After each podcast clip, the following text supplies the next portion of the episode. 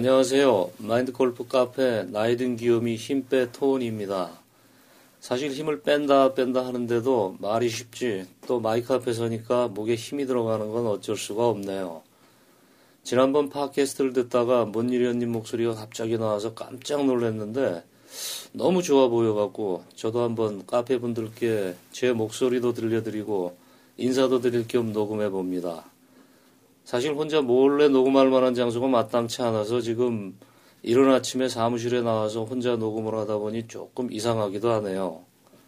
아무쪼록 우리 마인드 카페 가족 여러분들 올 한해 골프 실력 욱일승천하시고 카페 활동도 열심히 하셔서 사랑과 정이 오고 가는 마인드 골프 카페가 되길 기원합니다.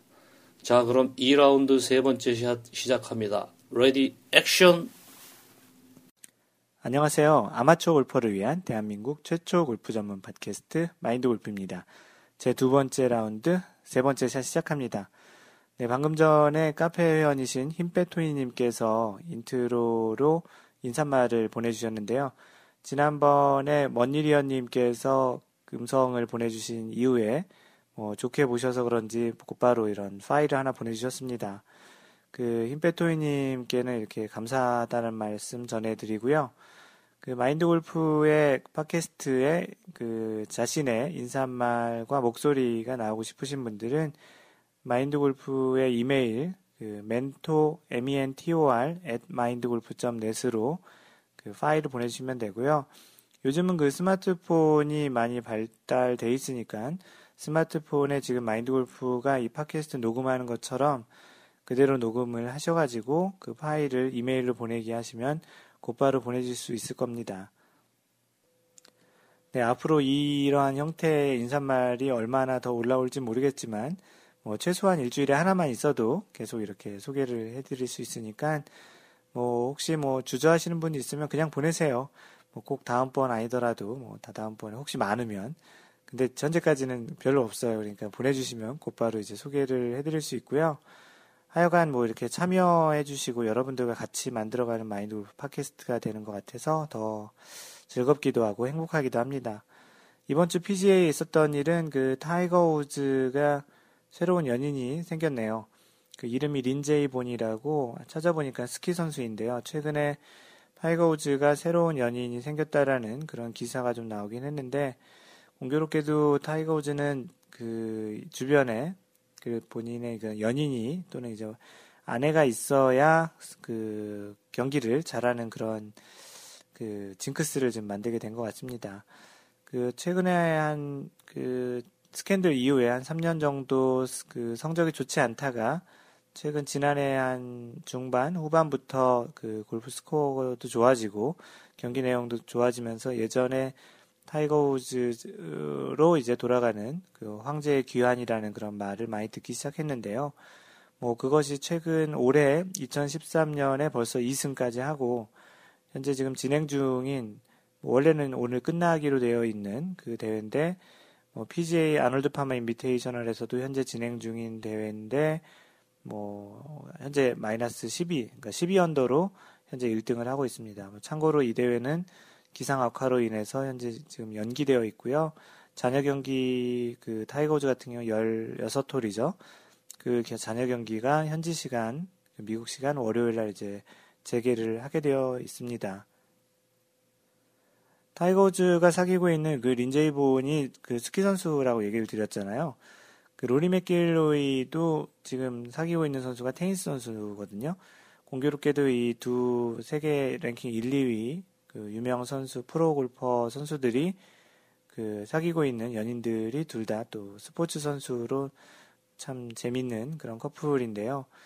뭐 이 두 선수들이 나중에 만약에 그 자녀를 낳는다면 굉장히 운동신경이 좋지 않을까라는 그런 생각도 해보았습니다.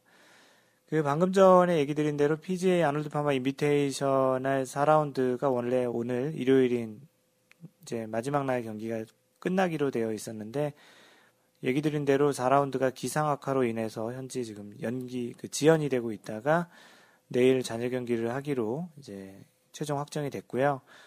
타이거 우즈는 2번 홀까지 했고 그 1번 홀은 파로, 2번 홀은 이제 버디를 하면서 2위 그룹과 이제 세 타 차인 12언더를 유지하고 있습니다. 이 대회는 유독 그 타이거 우즈가 그 잘하고 있는 대회인데요. 타이거 우즈는 뭐 지난번 WGC 캐딜락 그 챔피언십도 7승을 하게 되었는데 이 대회도 지난해에 이제 우승을 이제 추가하면서 현재까지 총 7승을 하고 있습니다. 아놀드 파마 인비테이셔널에서만 총 7승을 하는데 이번 이제 내일 있을 경기 잔여 경기를 다 해서 우승을 하게 되면 최다 우승인 8승을 하게 됩니다. 역대 이 기록을 갖고 있는 선수가 샘 스니드라는 선수인데요. 이 선수가 미국 노스캐롤라이나의 그린스버러 오픈에서 세운 이제 노스, 캐롤라이나의 그린스버러 오픈에서 세운 이제 8승과 타이 기록을 이제 갖게 되는 거죠. 이 샘 스니드 선수는 참고로 마인드 골프가 좋아하는 그 예전 선수인데요.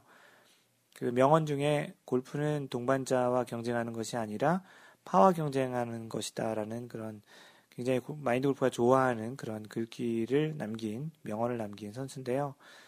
그 유튜브에서 혹시 시간이 되시는 분들 한번 찾아보시면 이 선수의 스윙이 굉장히 현대적인 스윙의 그러한 그 자세를 갖고 있는 것을 보시고 굉장히 좀 놀랍지 않을까 생각을 합니다.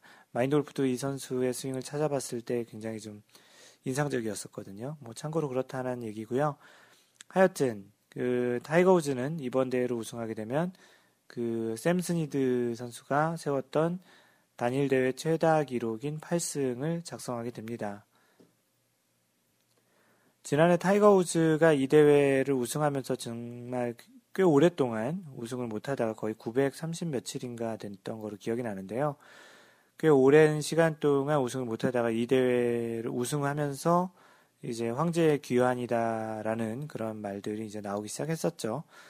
뭐 지금 올해 올해 같은 경우는 벌써 시즌 지금 3월 달인데 두 개 대회, 파머스 인슈어런스랑 WGC 그 챔피언십 캐딜락 챔피언십을 우승을 했고 이번 대회까지 우승을 하면 이제 3월까지 총 이제 3개 대회를 우승을 하게 되는데 정말 이제 황제의 귀환이 되지 않은가 싶습니다. 이번에 우승을 하게 된다면.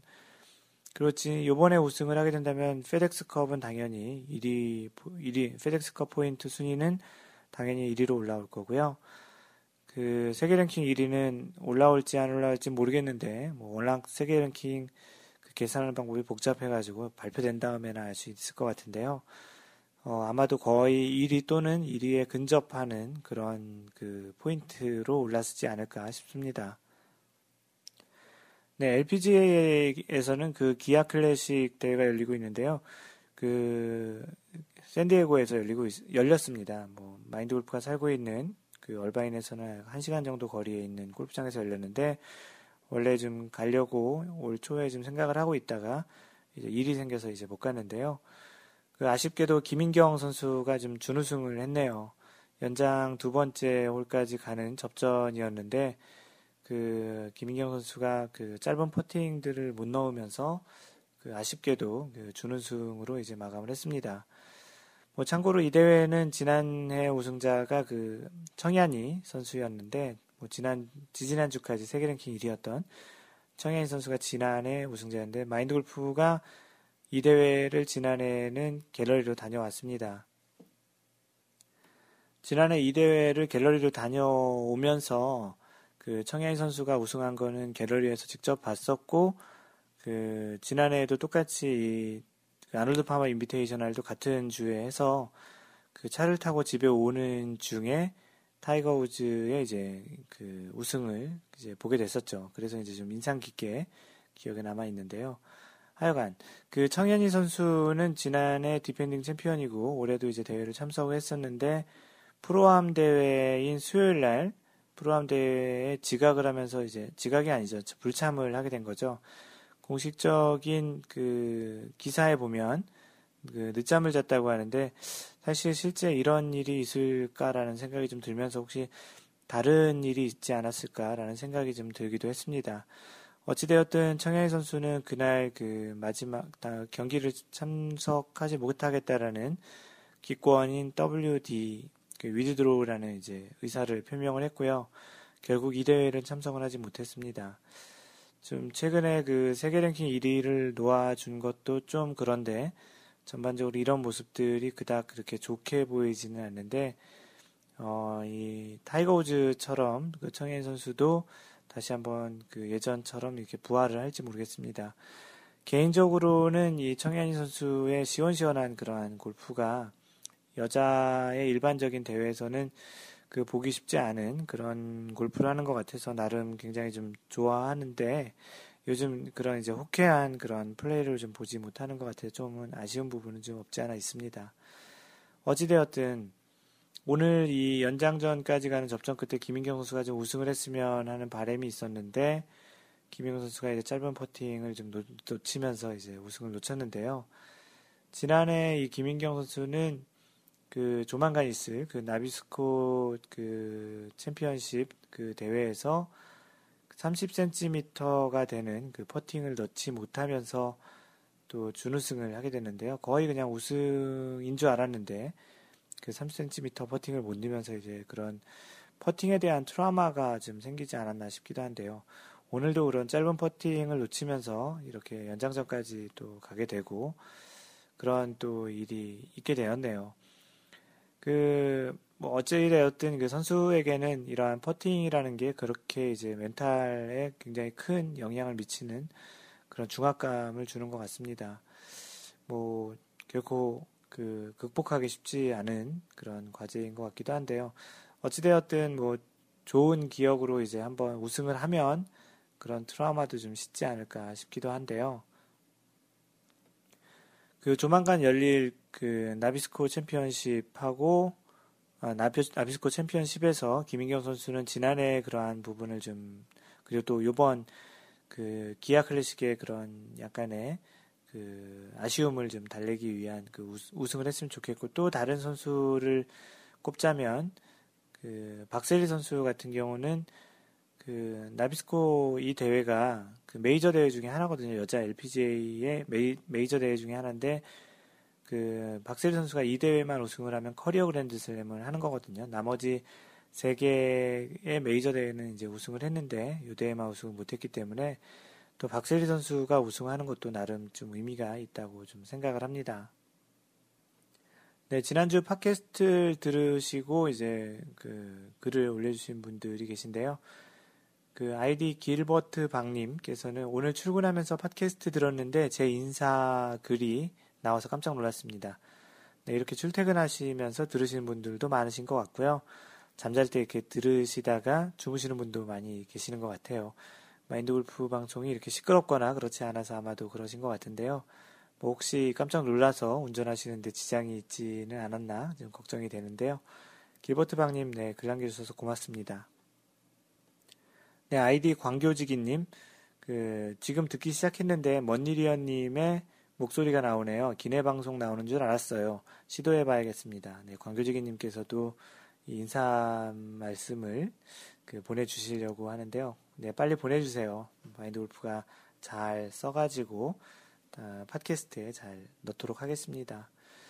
그리고 하얀 바지님께서는 그 원정 가는 분위기였네요. 기내 방송 1시간 후면 하고 이렇게 운전하면서 블루투스로 들었습니다. 개인적으로는 참 기분 좋은 방송이었습니다. 또 제 글이 소개되어 영광입니다. 고맙습니다. 늘 건강하고 행복한 방송 기대합니다.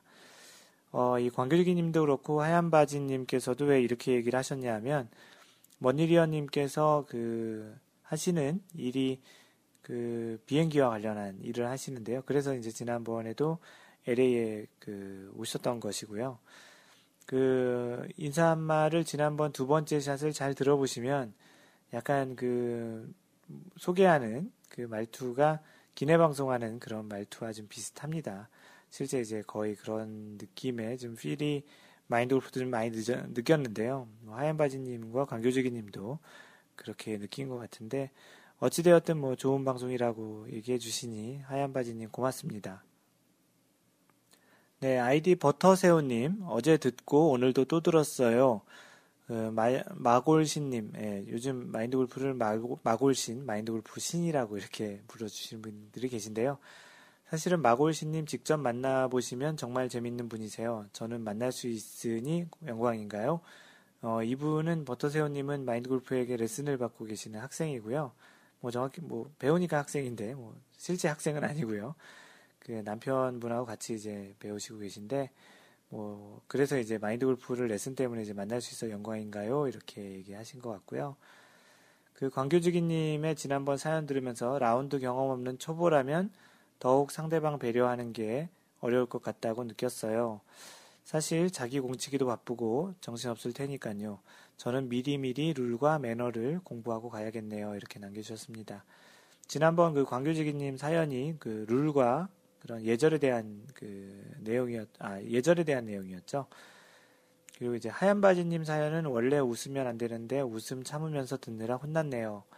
그 하얀 바지님은 그 지난번 사연이 자신이 침공에 자신의 침공이 이제 어디 맞고서 다시 자신의 몸에 그, 그 부위가 또 사타구니 부위라서 아마도 좀 그래서 웃, 웃음이 났다고 얘기하신 것 같습니다.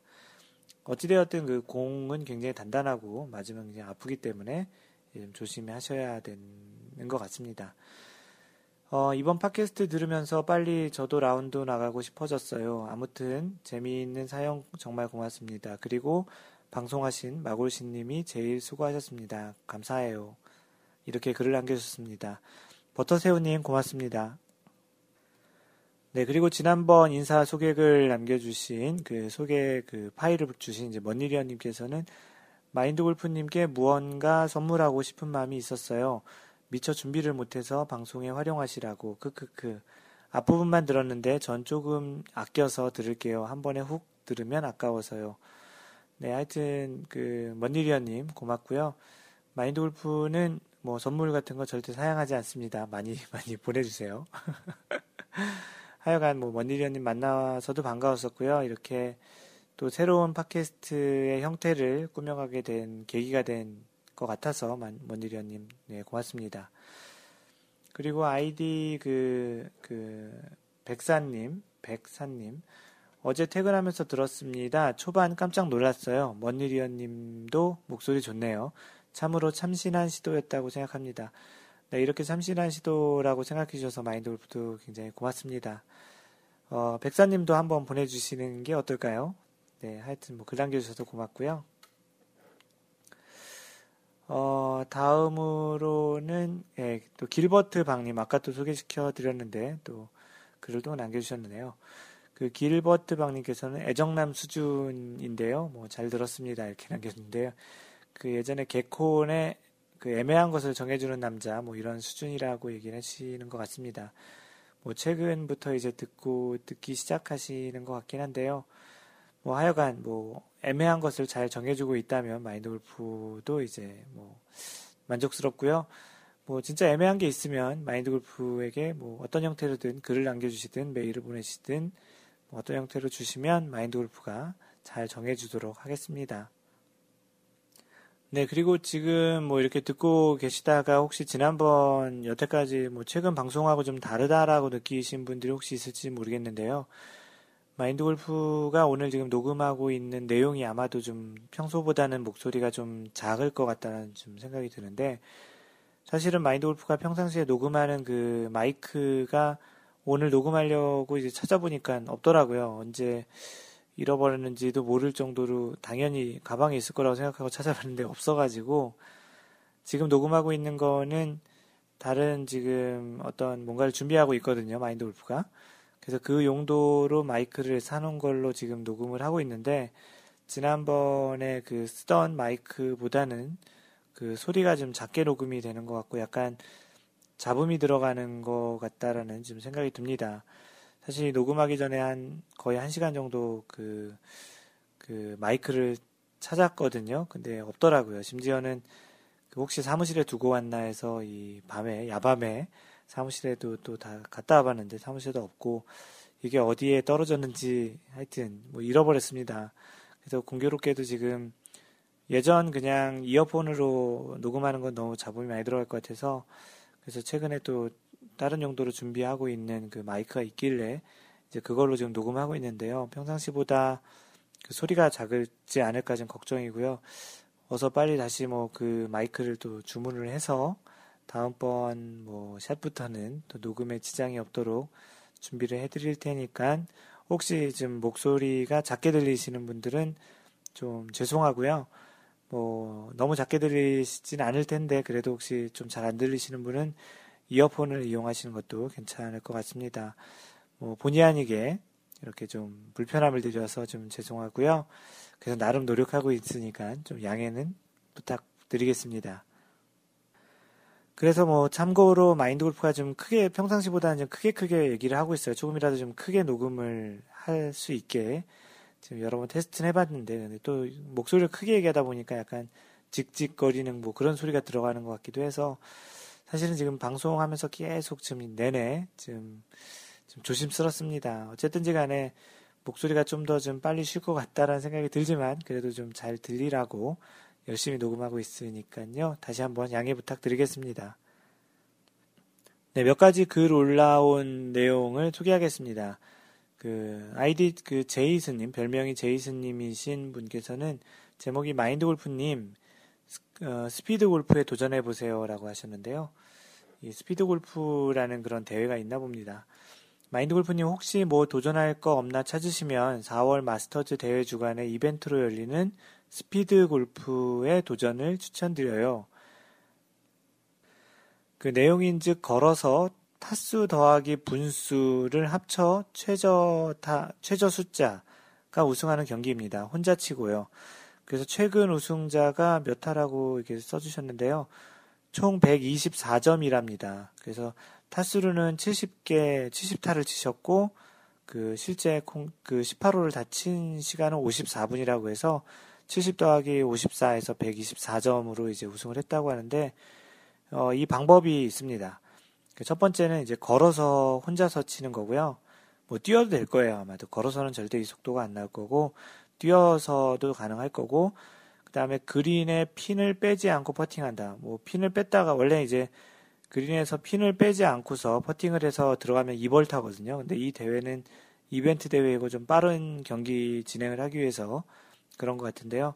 그래서 그린에 핀을 빼고 퍼팅을 하는 게 이제 또 하나의 방법이고 세 번째는 클럽은 최소한만 갖고 다닌다.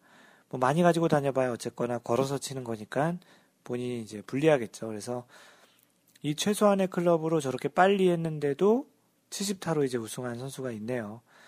뭐 기본적으로 전장은 6천 야드가 넘어야 되는 거로 이제 얘기가 되고 있는데요. 마인드 골프에게 이거 한번 도전해 보라고 이제 제이슨 님이 그 권했습니다. 한국에서는 뭐 거의 불가능하니까 뭐 이렇게 골프 칠 수 있는 골프장이 없잖아요. 그래서 거의 불가능하니까 한국에서는 뭐 불가하니까 패스 이렇게 써 주셨는데 마인드 골프에게 한번 이거 도전해 보라고 한번 글을 남겨주셨는데요. 참 재밌네요.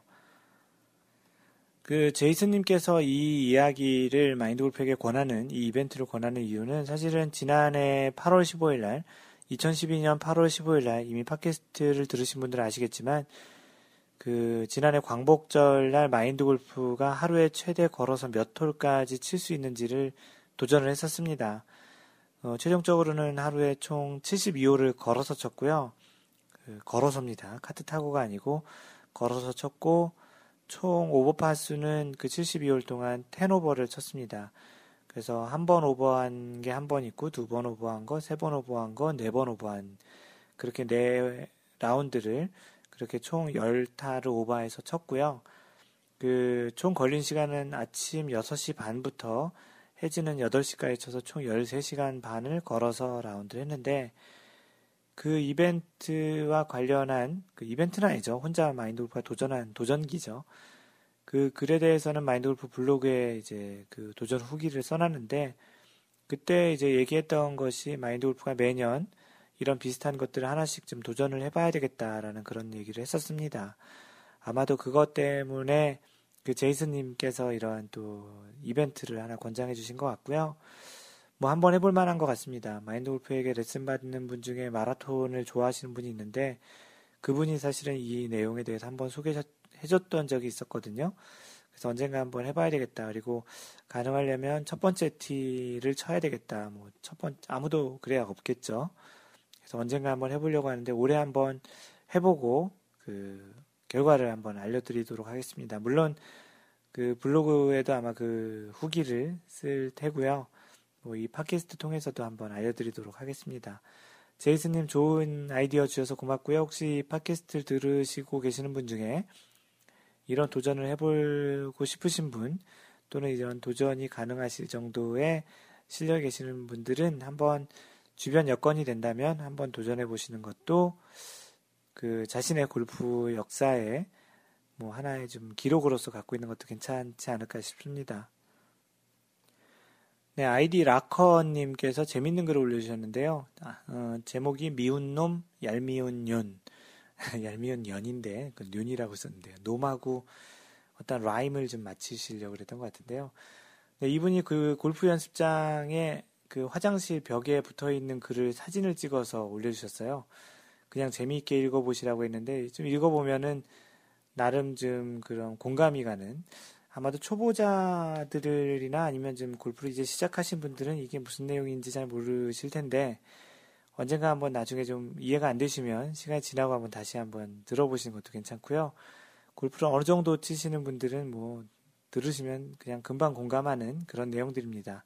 하나씩 소개시켜 소개해 드리겠습니다. 각각 일곱 가지를 그 올려주셨는데요. 그 미운 놈부터 합니다. 그 남자들에 대한 얘기들이죠. 첫 번째, 비거리 줄었다고 투덜대면서 제일 멀리 보낸 놈. 네, 따로 설명 안 하겠습니다. 각각. 두 번째, 장타이면서도 숏게임에 실수가 없는 놈. 세 번째, 공이 왔다 갔다 하는데도 파하는 놈. 뭐 이런 놈들은 뭐 선수들은 굉장히 이런 거 많죠. 왔다 갔다 하는데도 파로 잘 마감하죠. 네 번째, 돈 한 푼 못 먹었다고 공시렁 거리다가 막판에 싹쓸이 하는 놈. 내기에서 있는 일이죠. 그 다섯 번째는 얼굴 시커먼데도 공친 지 오래됐다고 우기면서 잘 치는 놈. 여섯 번째는 매일 공치는데도 회사 잘 돌아가는 놈. 사업하는 사람들 얘기겠네요. 일곱 번째, 새벽 공치로 나오면서 마누라한테 아침밥 얻어 먹었다고 자랑하는 놈. 새벽에 이렇게 그 골프 하러 가면서 이렇게 밥 얻어 먹고 나오는 사람 진짜 많지 않을 거예요. 그죠? 그 다음으로 얄미운 년에 대한 그 내용인데요. 첫 번째, 툭 치면서 멀리 보내는 년. 두 번, 애구구구 비명 지르면서 홀 속에 쑥 집어넣는 년. 세 번째, 매일 땡볕에서 놀아도 김이 안 끼고 자랑하는, 아, 김이 안 낀다고 자랑하는 년. 네 번째, 허구한 날 공치러 다니는데도 공부 잘하는 애색, 애색, 애새끼도 년. 뭐, 새끼도 그 욕 같네요. 이렇게 연년년 계속 하니까 이 팟캐스트에서 계속 욕하는 것 같아서 좀 그런데 그냥 가볍게 들어주세요. 다섯 번째는 안 맞아, 안 맞는다고 공시렁거리면서도 절대로 90다 안 넘기는 년. 여섯 번째, 그늘집에서 마구 먹고 마시고 회식 때도 미친 듯이 먹어도 배 안 나오는 년. 일곱 번째, 지랄 연병 얄미운데도 동반자 쉽게 구하는 년. 와, 지금 이 팟캐스트를 들으시는 분들 중에 대체적으로 남자분들이 많으신데, 남자 골퍼들이 많으신데, 그 여자 골퍼들도 좀 있는 거로 알고 있습니다. 혹시 뭐, 자신들은 이 일곱 가지들 중에 몇 가지에 해당되는지 한번 체크해 보시고요. 뭐, 그냥 가볍게 들으세요. 뭐, 너무 심, 심각하게, 신중하게 들으실 필요 없고요.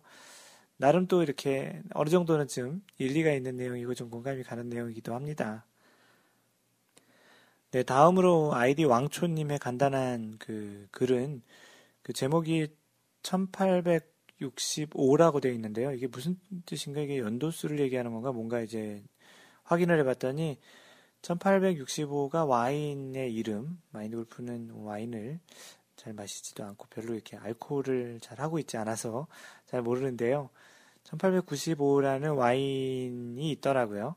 근데 이분이 이 와인을 좋아하는데 또 이 와인이 또 숫자로 그 이렇게 풀어서 얘기하면 1865가 18호를 65타, 65타를 친다라는 그런 그 해석을 갖고 있다고 해서 실제 와인이 그런 건 아니고요. 골퍼들이 이제 이 와인의 숫자를 보고서 아마도 붙여준 설명이겠죠. 그래서 18홀에서 65타를 치는 게 또 소원이기다라고 하면서 이 와인 사진과 또 이 와인을 또 그 예전에 좋아했었다라는 내용을 올려주셨습니다. 왕초님 언젠가 꼭 65타 그 72 기준, 파 72 기준으로는 seven under네요.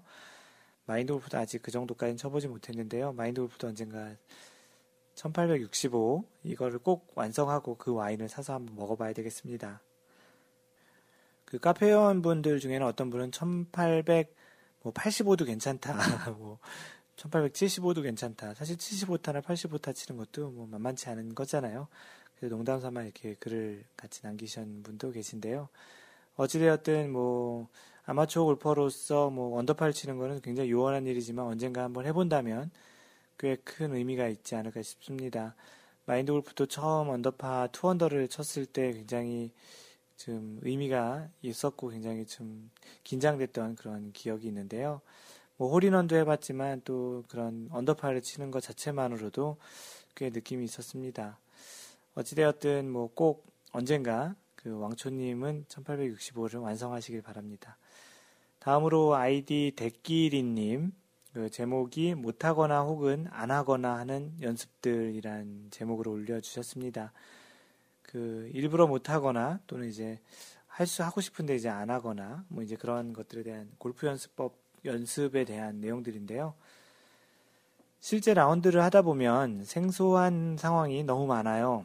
평소에 못하거나 혹은 안 하거나 하는 연습들 해서 이제 한 아홉 가지를 적어주셨습니다. 그 첫 번째 티 꽂기 평소 연습하는 고무티 높이로 그 딱그 그 맞추기가 쉽지 않다라는 내용의 얘기입니다. 보통 이제 나가면 나무티나 뭐 어떤 경우는 플라스틱 티를 많이 쓰고 하는데 실제 이 티 높이를 정확히 자신이 원래 치는 그 높이에 일정하게 맞추는 거가 쉽지 않으신 초보자분들이 참 많죠. 그래서 티 중에 이제 특수하게 중간에 어떠한 이렇게 중간에 좀 이렇게 그 이렇게 튀어나온 부분이 있어서 더 이상 땅으로 들어가지 않는 그렇게 막아놓은 걸로 인해서 막아놓은 걸로 이제 티 높이를 일정하게 만드는 방법도 있긴 한데요. 뭐 오래 꽂다 보면 이제 그 자신의 티를 좀 알 수 있을 것 같고요. 만약에 진짜 잘 모르겠으면 아까 얘기한 대로 그런 특수 티를 쓰는 것도 괜찮은 방법이라고 생각을 합니다. 평상시에 참 연습하기 쉽지 않죠. 어디 뭐 그 주변에 잔디밭이나 그런 뭐 어디 운동장 같은 데 가서 연습하는 것 방법이 될 수 있을지 모르겠는데 두 번째 거리 목측하기 친절하게 거리 적혀 있는 연습장과는 너무 달라요. 그 감각 골프에 대해서 마인드 골프가 글을 썼던 적이 있었는데요.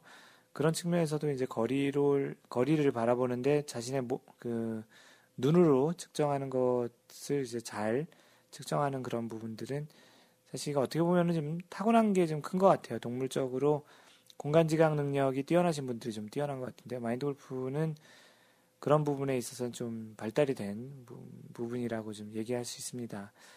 어찌되었든 이런 것도 뭐 연습을 하다 보면 분명히 좀 좋아지는 것 같은데요. 실제 거리를 그 방법이라면 그런 건 있을 것 같아요. 실제 나가서 자신이 직접 그 캐디가 알려주는 거리든 참고하고 자신이 직접 그런 거리를 보는 연습, 뭐 주변엔 거리목이라든지 아니면 바닥에 어떠한 거리를 측정하는 그런 숫자라든지 그런 것들 이용해서 그 직접 그 거리를 보는 방법을 키우는 것도 방법일 것 같습니다. 세 번째 벙커샷. 이건 어디 가서 연습해야 하나요?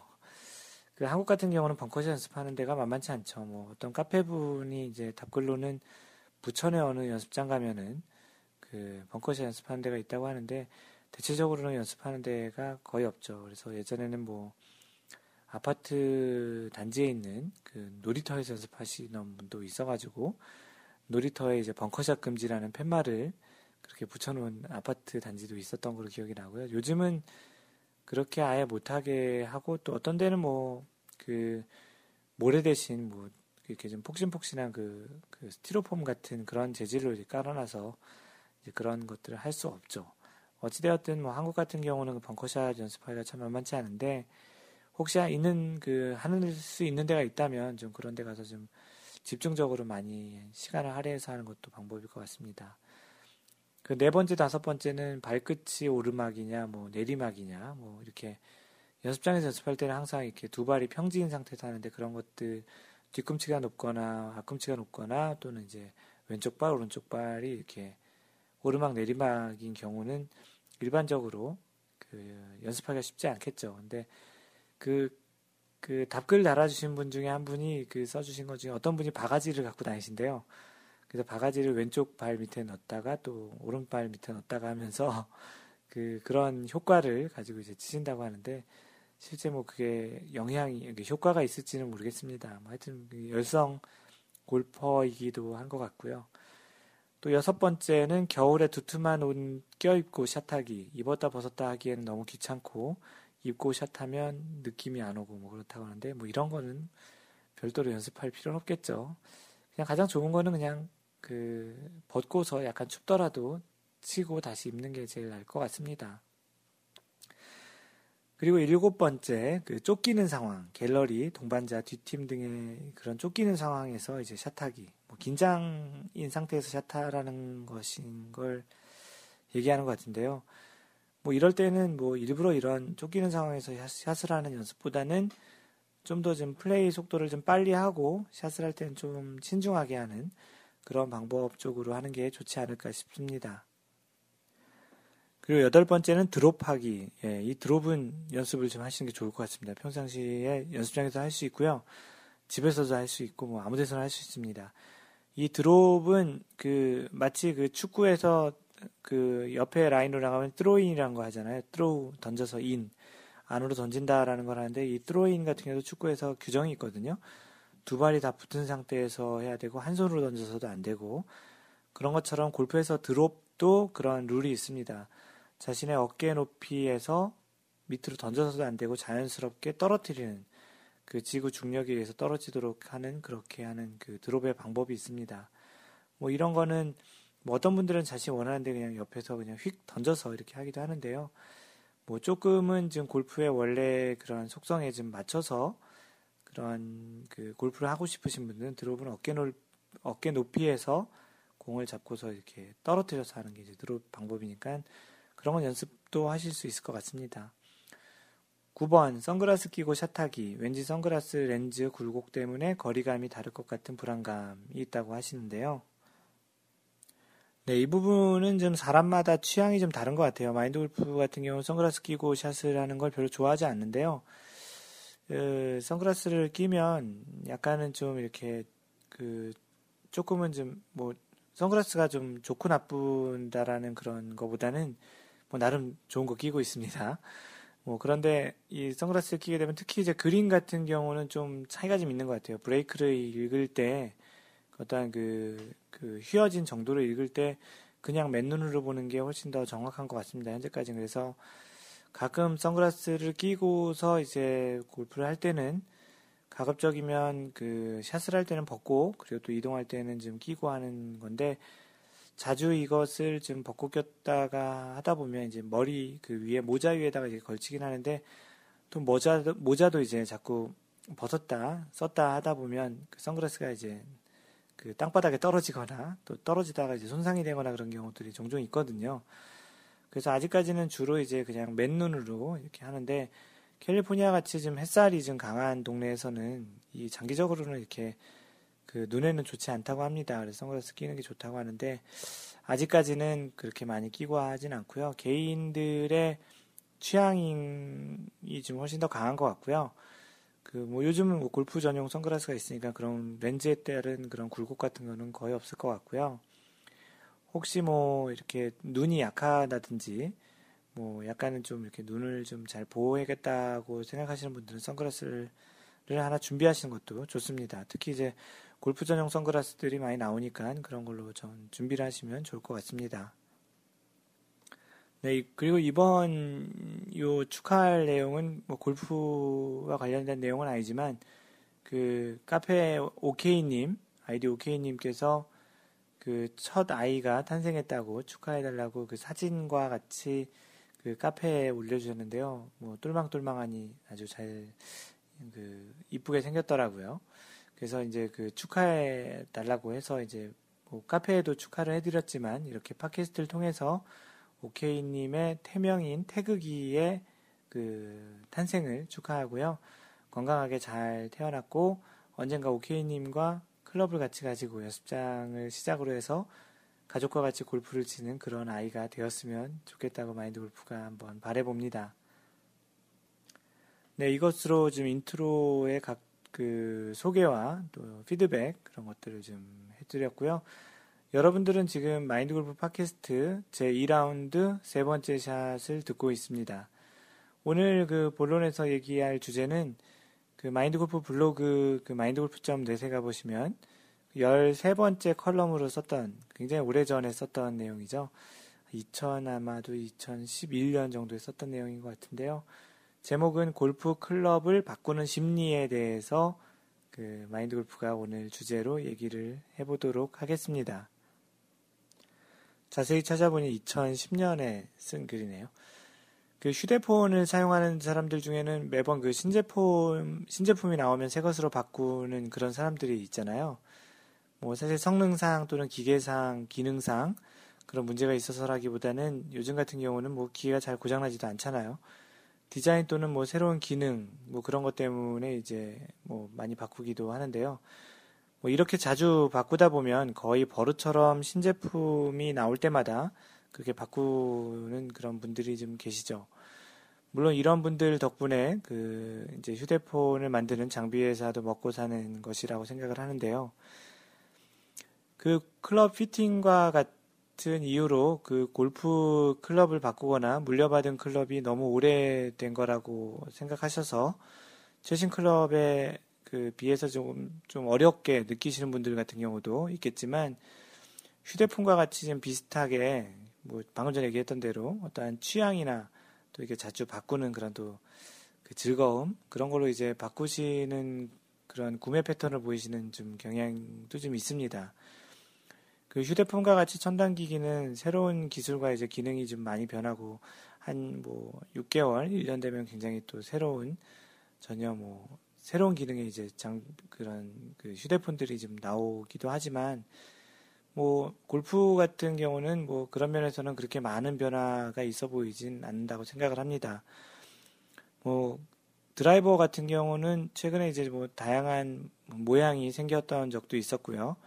또 최근에는 이제 하얀색과 이제 뭐 다양한 또 빨간색도 나오고 그런 디자인하고 또 그리고 또 용적 그 드라이버 헤드의 크기 그리고 방금 전에 얘기했던 그런 색깔과 같은 그런 것들로 이제 변화를 주는 클럽이 나오고 있는데요.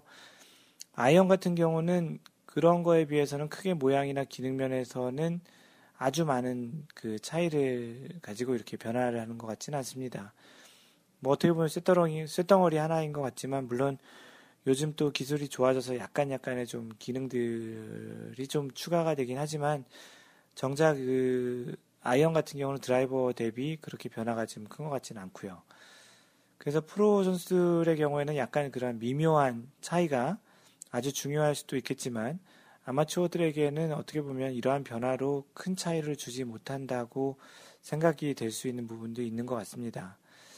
클럽의 변화보다는 어떻게 보면 자신의 스윙이 일정하지 않은 부분 때문에 오는 오차가 더 클 수 있다라는 그런 측면에서의 얘기죠. 그래서 지금 얘기 드리는 거는 마인드 골프의 지극히 개인적인 그런 생각인데요. 그 아마추어 골퍼들이 왜 클럽을 그렇게 바꾸려고 하고 그 심리는 어디서 오는 걸까에 대해서 한번 생각을 해봤던 것이었습니다. 그 마인드 골프가 경험적으로 느끼고 생각한 내용인데요. 그 골프를 쳐보신 분들은 아시겠지만 골프가 굉장히 아주 예민한 운동이잖아요. 뭐 골프를 오래 치신 분들은 너무나도 아주 잘 알죠. 그래서 심리적 변화가 샷에 아주 많은 영향을 줍니다. 그래서 뭐 골프의 그런 말 중에 그 90% 멘탈 더하기 10% 멘탈이 골프의 게임이다라고 얘기를 하는 경우도 있습니다. 그 클럽에 그 스위스팟이라는 데가 있는데요. 그 스위스팟은 공의 약 1.5배 정도의 크기인데요. 그 신체적으로 스윙을 시작하면서 변하는 부분은 너무나도 많잖아요. 뭐 여기저기 변하는 게 많잖아요. 뭐 손목도 있고 발목도 있고 몸도 있고 허리도 있고 몸이 일어서기도 하고 앉기도 하고 뭐 헤드업을 하기도 하고 너무나 많잖아요. 그 그런 이제 신체에 변하는 부분이 너무 많고 또 심리적으로 약간의 긴장감을 하게 되면 그러한 긴장감과 불안감이 근육을 또 긴장하게 만들어서 근육을 또 수축하게 하죠. 소위 얘기한 tension이 생기는 거죠. 그래서 이러한 변화로 생기는 차이가 스윙 시 공이 스위스팟에 맞을 확률을 굉장히 많이 떨어뜨립니다. 스위스팟은 그 실제 공이 맞는 부분의 약 1.5배 정도 되는데 이러한 몸의 움직임은 사실 그런 스위스 팟의 사이즈에 비하면 굉장히 큰 부분이죠. 그래서 이러한 변화로 생기는 차이가 스윙 시 공이 스위스팟에 맞을 확률을 굉장히 많이 떨어뜨립니다. 스위스팟은 그 실제 공이 맞는 부분의 약 1.5배 정도 되는데 이러한 몸의 움직임은 사실 그런 스위스 팟의 사이즈에 비하면 굉장히 큰 부분이죠. 그래서 골프를 하다 보면 누구든 이런 슬럼프라든지 잘 안 되는 시기가 좀 오는 경우가 있습니다. 뭐 처음부터 끝까지 잘 된 사람은 한 번도 없고요. 어, 못본 것 같고요. 마인드 골프도 그랬던 시기가 있었고요. 그 이 상태가 되면은 클럽을 들고 이제 어드레스하고 있는 그 상황 자체가 이제 부담스럽습니다. 샷 하기 전부터 이미 좀 부담스러운 느낌이 좀 강한데요. 이럴 경우에 샷이 잘 맞을 가능성은 굉장히 낮죠. 경험적으로도 그래 왔고요. 그래서 이런 경험들을 대부분 했었을 것 같은데 백스윙 시 예를 들어서 뭐 풀에 그 클럽이 걸려서 더덕하고 이렇게 올라갔다든지 뭔가 스윙이 이상하다고 느껴질 때 이런 생각을 하잖아요. 순간적으로 치지 말아야 하는데 어, 치면 안 맞을 텐데라고 생각을 하지만 멈추지 못하고 스윙을 하고 나서 괜히 쳤다고 이제 후회하는 경험들이 거의 모든 골퍼들이 있을 겁니다. 마인드 골프도 간혹 이런 경험을 지금도 하는데요. 뭐 요즘은 그래도 연습하면서 좀 이상하면 이렇게 멈추는 연습도 좀 하고 있습니다. 그 이러한 상황에서 샷이 잘 맞는 잘 안 맞, 맞지 않는 이유가 어떻게 보면 머리로 생각을 많이 하면 심리적으로 샷이 잘 그 될 거라는 긍정적인 심리보다는 부정적인 심리가 훨씬 더 지배적이 되는 거죠. 그 몸에 힘이 많이 들어가거나 또는 뭐 원래 자기 스윙을 못하게 되는 경우가 되는 건데요. 반면 어드레스 할 당시에 공의 상태와 그 상관없이 그 마음이 그냥 평온하거나 또 긍정적으로 잘 맞을 것 같다는 생각이 딱 떠오를 때는 진짜 아주 특별한 경우 아니고서는 거의 잘 맞습니다. 거의 nice shot, nice shot이 나오는데요. 그만큼 이제 자신이 갖고 있는 그런 심리적인 상태에 따라서 샷의 결과가 달라지는 경우가 되게 많은데 퍼팅도 그런 것 중에 하나죠. 퍼팅을 할 때 아무리 짧은 putt이라도 안 들어갈 것 같다 그러면 진짜 안 들어가요. 뭐 들어가는 경우도 있지만 대체적으로 안 들어가는 경우가 훨씬 더 많습니다. 그래서 들어갈 거야. 들어갈 수 있어. 들어갔어. 뭐 이런 지금 굉장히 좀 긍정적인 신호를 계속 주고 할 수 있다라는 그런 느낌을 주면 훨씬 더 많은 좀 좋은 결과가 있다라는 거는 마인드 골프 개인적으로는 많이 경험을 해봤습니다. 그래서 어드레스 당시에 현재 클럽이 자신과 잘 맞지 않는다라는 생각이 있다면 그 심리적으로 부정적인 생각을 하게 되겠죠. 뭐 이 클럽이 자신에게 잘 안 맞는다고 생각을 하면 그 결과적으로 만족스럽지 못한 샷의 결과가 또 당연히 초래가 되고요. 또 이것이 계속 반복되면 될수록 더 클럽에 대한 애정이 떨어지겠죠. 뭐 더 안 맞으니까 아 이 클럽은 나랑 안 맞는 것 같아 이러면서 이 상황에 또 다른 클럽으로 치게 되면 좋을 것 같다는 생각이 한번 또 생각이 대안이 나오면 현재 갖고 있는 클럽에서는 눈과 마음이 멀어지겠죠. 그리고 새로 이제 자신의 눈에 들어온 클럽 쪽으로 눈과 마음이 가게 됩니다. 그 어느 날 그 클럽을 쳐다보게 되는 것만으로도 아, 이 클럽으로 그냥 무조건 잘 맞을 것 같다라는 그런 느낌이 있게 되죠. 그게 이제 실제 클럽을 바꾸는 가장 큰 원동력이 됩니다. 근데 이제 무엇이 바뀌었길래 잘 안 맞았던 공이 잘 맞을까? 실제 클럽 바꾸고서 잘 맞는 사람들이 종종 있거든요. 그럼 왜 이 사람들이 클럽이 바뀌었다고 잘 맞을까? 진짜 이 클럽, 그 전에 있던 클럽은 좀 문제가 기술적으로 있는 건가? 라는 생각을 한번 해보게 된 거죠. 그 정말 그 클럽의 그 소위 얘기하는 폴기브니스, 포용성이 좋아서 그렇게 된 걸까? 아니면 뭐 새로 나온 그러한 그 기술이나 기능 때문에 그런 걸까? 이런 부분들을 좀 곰곰이 한번 생각해 봤던 적이 있었습니다.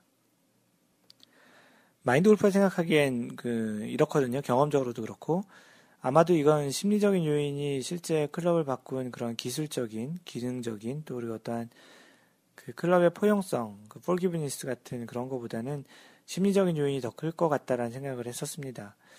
그 언급한 대로 이미 뭐 눈과 마음이 가 있는 클럽은 아마도 심리적으로 저 클럽을 사용하면 잘 될 거야라는 긍정적인 그리고 또 그런 상태가 생각을 좀 지배하게 되겠죠.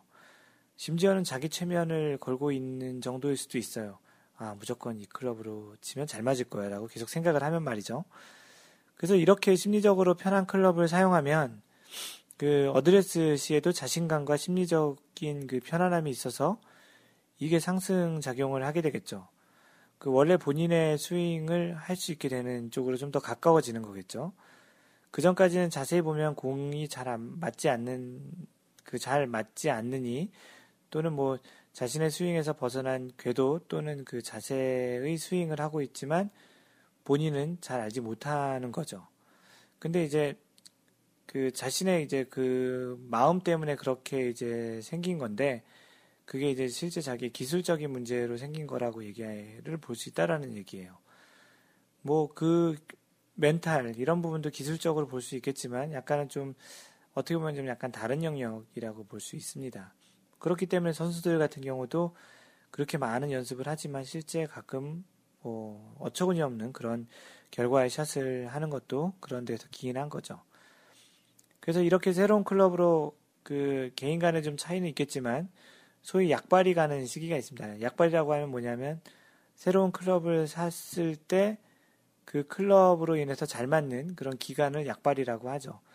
그래서 그 약발이 좀 그 약의 기운이 지속되는 그런 기간이 있는데 뭐 어떤 분들은 뭐 사람마다 다르겠지만 1개월에서 6개월 또는 1년까지 뭐 다양합니다. 그래서 원래 본인의 스윙이 바뀌지 않았기 때문에 뭐 이렇게 잘 맞는 스윙이 어느 순간 예전에 잘 안 맞는 상태를 맞이하게 되는 거죠. 왜냐하면 그 클럽을 바꿨다고 해서 자세가 바뀌는 일은 그렇게 많지는 않으니까. 물론 클럽 중에 좀 쉬운 클럽들이 있어서 그런 클럽으로 치면 좀 그런 포용성이 좀 좋아가지고 어느 정도 맞긴 하지만 근본적인 그 자신의 스윙을 바꿔줄 수는 없겠죠. 어쨌거나 클럽은 자신이 갖고 있는 스윙의 궤도에 따라 움직이는 거지 스윙 자체가 자신의 그, 아니, 그 클럽 자체가 그 사람의 스윙을 바꿔줄 수 있는 거는 아닐 수 있기 때문이죠. 물론 그 샤프트의 강도에 따라서는 약간씩 바뀔 수 있겠지만 기본적으로 그 스윙 궤도가 바뀌지는 않다고 생각을 합니다. 그래서 소위 약발이 떨어지는 시기쯤 되면 그 어느 순간 이제 예전에 잘 맞았던 느낌보다는 점점 더 이제 안 맞는 그런 상황이 이제 되는 거죠. 몇 번 이런 경험을 하게 되면 그 방금 전에 얘기했던 그 어떤 클럽을 바꾸는 그런 상황을 반복적으로 이제 행하게 되는데요. 마치 이제 그런 거죠. 다시 클럽에 마음이 가지 않고 또 다른 클럽을 찾으면 또 그 클럽으로 또 치면 또 잘 될 것 같다라는 그런 본인을 발견하게 되는 거죠. 그래서 클럽을 자주 바꿀 정도로 뭐 충분한 여력이 되시는 분들은 그것도 자신의 실력을 계속 유지하는 좋은 방법이라고 생각합니다. 하지만 그 적지 않은 비용이 들어가는 골프클럽, 특히 한국에서는 골프클럽이 굉장히 비싸잖아요. 그 적지 않은 비용이 들어가는 골프클럽을 또 자주 바꾸는 것은 또 대부분의 골퍼들에게는 분명히 부담되는 일이라고 생각을 하고요. 뭐 너무 오래된 클럽을 오래 사용하는 것도 아주 좋지는 않겠지만 클럽을 바꾸는 것보다는 어떻게 보면 그곳에 투자하는 그런 비용을 자신의 스윙을 만들어가는 그런 측면에서 뭐 연습장을 끊을 수도 있겠고 어떻게 보면은 그 레슨 프로를 찾아가서 자신의 그러한 스윙을 점검받는 것도 또 방법일 수 있겠죠. 그래서 그러한 자신만의 스윙을 우선 만들어서 어떠한 상황에서도 어떠한 클럽을 쓰든지 그 동일한 그 비슷한 좀 일정한 스윙을 할 수 있는 그런 연습이 더 중요할 것 같다라는 생각이 마인드 골프의 생각입니다. 그리고 또 클럽을 선택할 때는 그 초보자용 클럽부터 상급자용 클럽이 분명히 다양하게 있기 때문에 그 본인의 그러한 골프 실력의 레벨, 그리고 스코어, 그리고 본인의 실력은 뭐 누구보다도 본인이 잘알 테니까 그 레벨과 자신의 스윙 스타일에 맞는 클럽을 잘 찾는 것도 아무래도 좀 편하고 또 쉬운 골프를 할 수 있는 또 지름길이라고 생각이 됩니다. 뭐 어느 정도 스코어가 줄기 시작하면 상급자용 클럽에 자꾸 눈이 가죠. 왜냐하면 상급자용 클럽이 굉장히 좀 이쁘게 생겼거든요. 가끔 마인드 골프가 얘기하기로는 섹시하게 생겼다고. 실제 보면 그 굉장히 그 금속성 성분이 그 금속성 그 재질이 그 마치 칼처럼 날카롭게 잘 그 만들어 놓은 클럽을 보면 굉장히 좀 섹시하다는 생각이 좀 드는데요. 뭐 겉모양은 좀 멋있겠지만 실제 라운드에서 마음이 상하거나 또 스코어를 망치는 그런 선, 골프 선택은 정신적으로도 많이 좋지 않은 것 같습니다. 뭐 클럽 제조업체들에게는 이러한 그 클럽을 자주 바꾸시는 분들이 있어야 장사도 잘 되고 또 옆교회가 또 먹고도 사는 거라고 판단이 되기도 하는데요. 부디 어찌됐든 자신에게 잘 맞는 클럽을 잘 찾아서 또 연습을 통해서 뭐 즐거운 골프를 하시는 게 또 굉장히 중요하니까 마인드 골프는 좀 그런 골퍼들이 좀 되셨으면 하는 바람이 있습니다. 부디 이제 좀 시간이 지나면 자신의 또 골프 스타일도 알고 자신에게 잘 맞는 클럽 또 요즘은 또 피팅 같은 것도 많이 하니까 그런 골프 브랜드 회사들의 피팅 센터를 찾아가는 것도 좋겠고요. 아니면 뭐 데모를 많이 쳐볼 수 있는 그런 시타 할 수 있는 데가 있으면 다양한 클럽을 또 쳐보시는 것도 좋습니다. 어찌되었든 자신의 클럽을 잘 찾아서 오랫동안 마치 애인처럼 오래 같이 지내는 것도 괜찮고요. 너무 겉멋만 보고서 이렇게 클럽을 선택하거나 또 자신의 스윙에 안 맞는 것을 냉철하게 판단하지 못하고 클럽만 바꾸시는 그런 일도 좀 줄이는 게 좋지 않을까 싶어서 오늘의 주제를 택해봤습니다.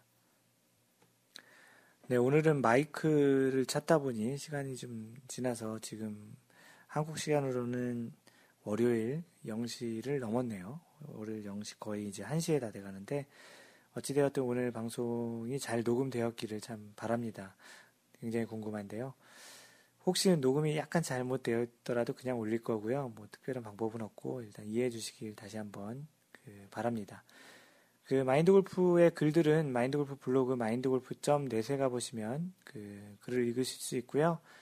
요즘은 이제 마인드 골프 블로그에도 꽤 뭐 이제 거의 한 7, 800명, 6, 700명 정도의 사람이 이제 꾸준히 찾아주시는 좀그 나름 알려진 블로그가 돼서 굉장히 좀 기쁩니다.